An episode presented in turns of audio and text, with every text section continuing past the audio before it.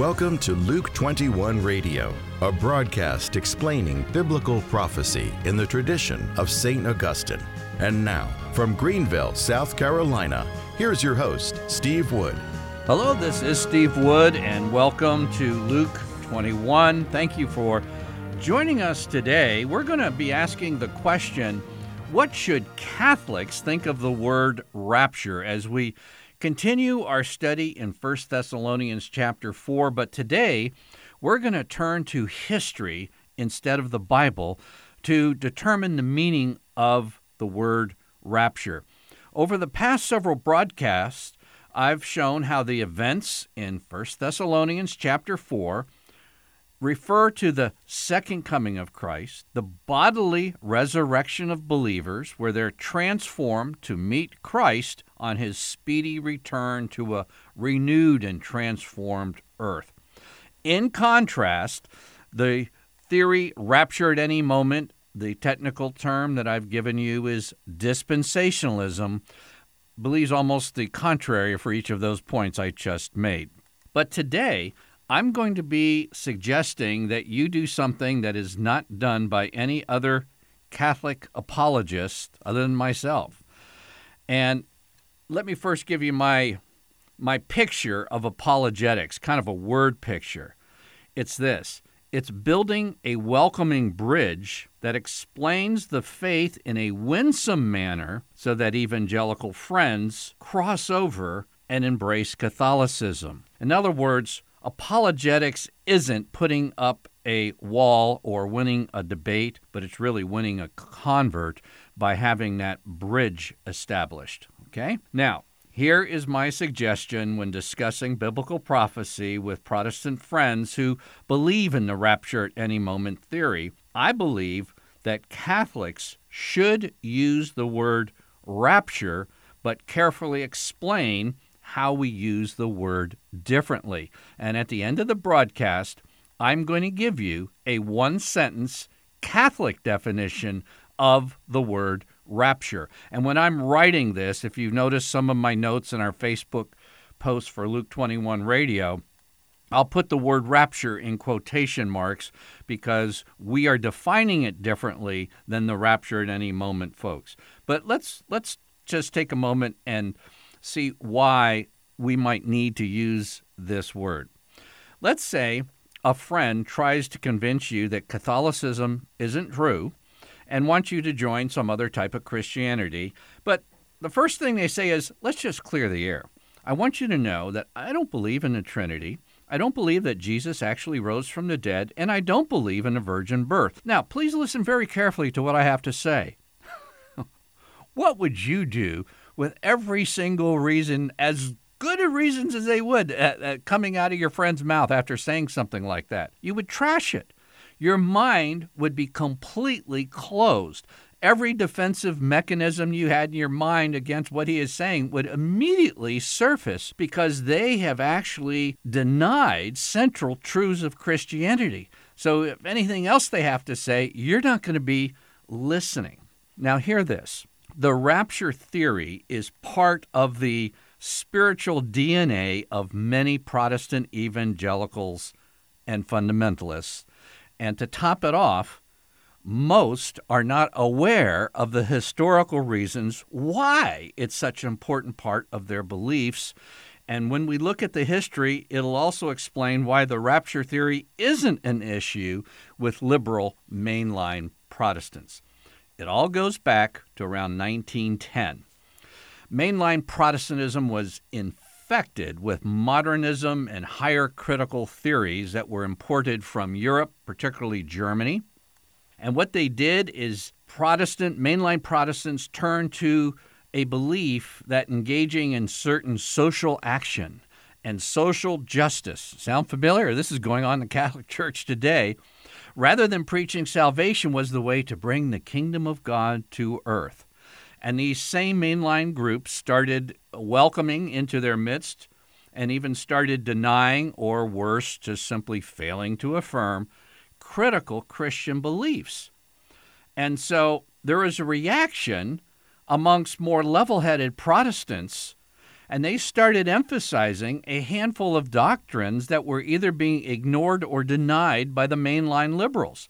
And here's are some of the things that the level headed Protestants started affirming, like the inspiration of the Bible, the virgin birth of Christ, the belief that Jesus died to atone for our sins, the bodily resurrection of Christ. Uh, Jesus' miracles actually happened.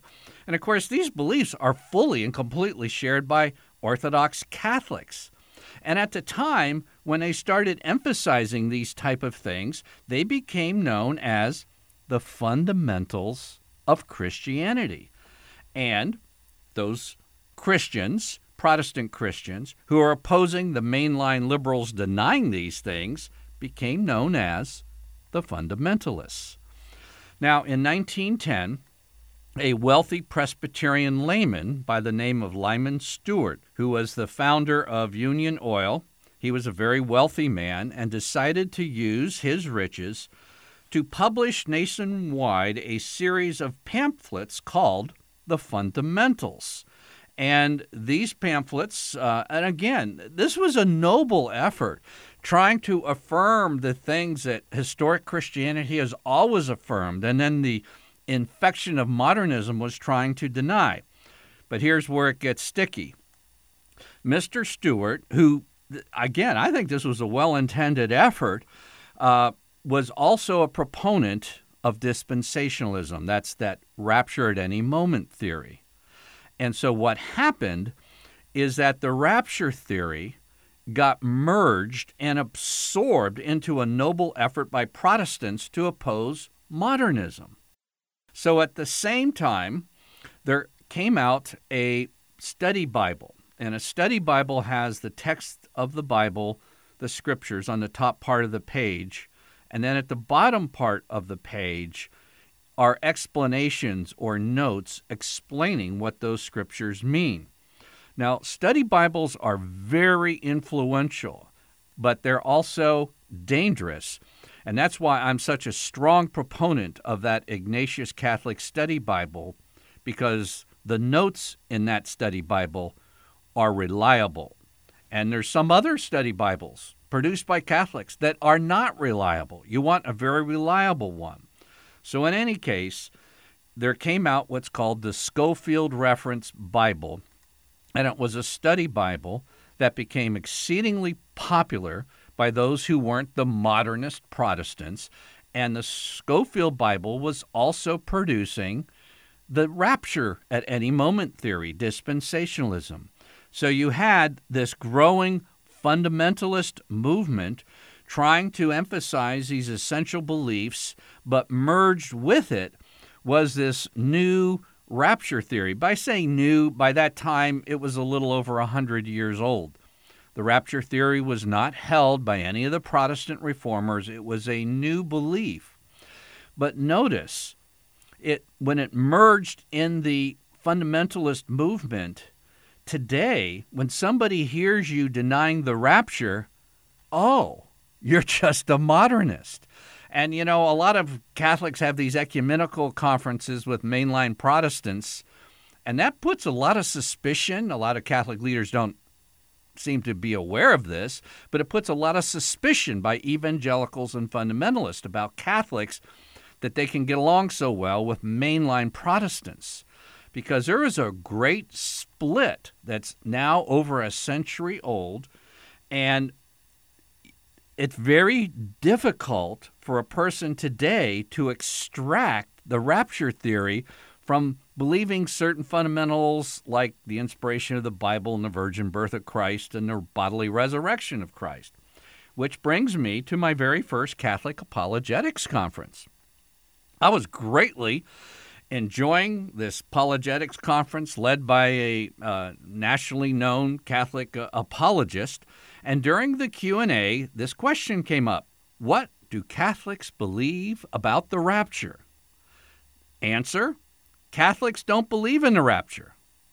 End of discussion, no explanation.